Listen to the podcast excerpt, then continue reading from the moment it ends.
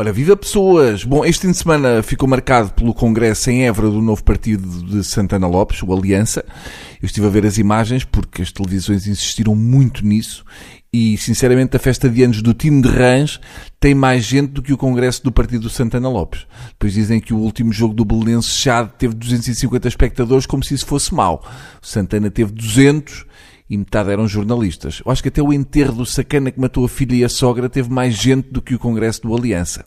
Nos bons velhos tempos, o Santana fazia um partido só com as namoradas e enchia aquilo. Eu ainda não percebi porque é que a comunicação social dá tanto destaque a uma coisa destas. O Jornal Público fez três capas com o Santana e eu julgava que era publicidade ao cogumelo do tempo. Segundo o jornal O Observador, cito, o líder do partido falou aos congressistas às 22h15, depois da sua intervenção ter estado prevista para a seguir ao almoço. Lá vê uma coisa. Para o notívago, 22 e 15 é a seguir ao almoço. Ainda assim, o Santana teve 10 votos brancos e 6 nulos. Isto no PSD de Rui Rio seria considerado forte oposição interna. Vamos lá resumir isto. O Santana só consegue juntar umas 200 pessoas no Congresso e depois junta essas pessoas para escolher um hino para o partido, porque sem hino é que não vão a lado nenhum. Era mesmo uma música o que faltava para aquilo ter sucesso. E eu aposto que tem de ser uma coisa que dê para dançar na discoteca. Eu não faço ideia quem ganhou. A votação é feita online, numa plataforma colaborativa criada para militantes e há três canções à escolha para representar o partido. A primeira é de António Pinto Basto, e fica um cheirinho.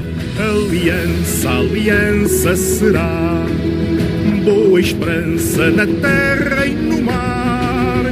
Aliança, aliança, novo rumo Portugal a chamar. Aliança, aliança será, porque o povo quer acreditar na mudança nesta aliança pelo futuro ousar, ousar. Não sei que diga. É porreiro ver que o Pinto Basto deixou de cantar e passou a falar com uma voz grossa. É um hino que soa a Portugal 1960, que no fundo é onde o Partido Aliança gostava de viver. Eu gosto da parte do povo quer acreditar nesta mudança. E depois temos pessoas como o Martim da Cruz uh, a liderar o Conselho Político Estratégico. Vamos para a segunda, uh, proposta por uh, Carlos Pinto. Agarrem-se a um frasco de azeite, está bem? Dos grandes.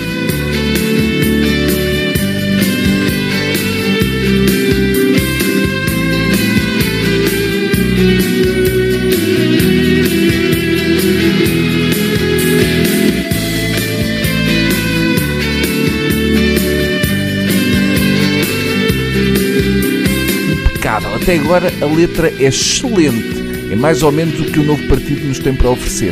Vamos ouvir o resto. Aliança, meu caminho, oceano de Portugal. Tu serás a nossa esperança, eu serei teu vendaval. Epá, estragaram tudo. Eu serei teu vendaval? Não pode ser, o cabelo de Santana não aguenta um vendaval. Isto é o género de letra que até os Broa de Mel tinham vergonha de apresentar um festival da canção. Mas realmente fica no ouvido, assim como, como ficou uma otite. A Aliança queixa-se do Serviço Nacional de Saúde, mas quer causar uma otite a cada português. Volta, Tony Carreiras, estás perdoado. Vamos para a terceira e última escolha, proposta por José da Câmara. Vá lá que não é da Câmara Pereira. Ou não valia a pena ouvir porque já sabíamos que metia touros. Preparados? Eu não, mas tem de ser.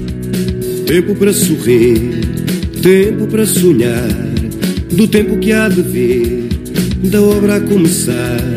E o nosso Portugal jamais irá parar, com a força que a aliança lhe vai dar. Um novo tempo começou, foi a aliança que chegou. Servir as pessoas com toda a dedicação é o nosso lema principal. Na estrada da Europa caminhamos a par, mas antes somos todos Portugal. Ah! finalmente um hino que tem mais ideias do que a própria aliança. Até tem um cheirinho anti-europeu. Reparem que há aqui um programa. Finalmente, se não ouçam. E neste tempo vai sentir que estamos cá para cumprir Olhar pela cultura sem esquecer a inovação.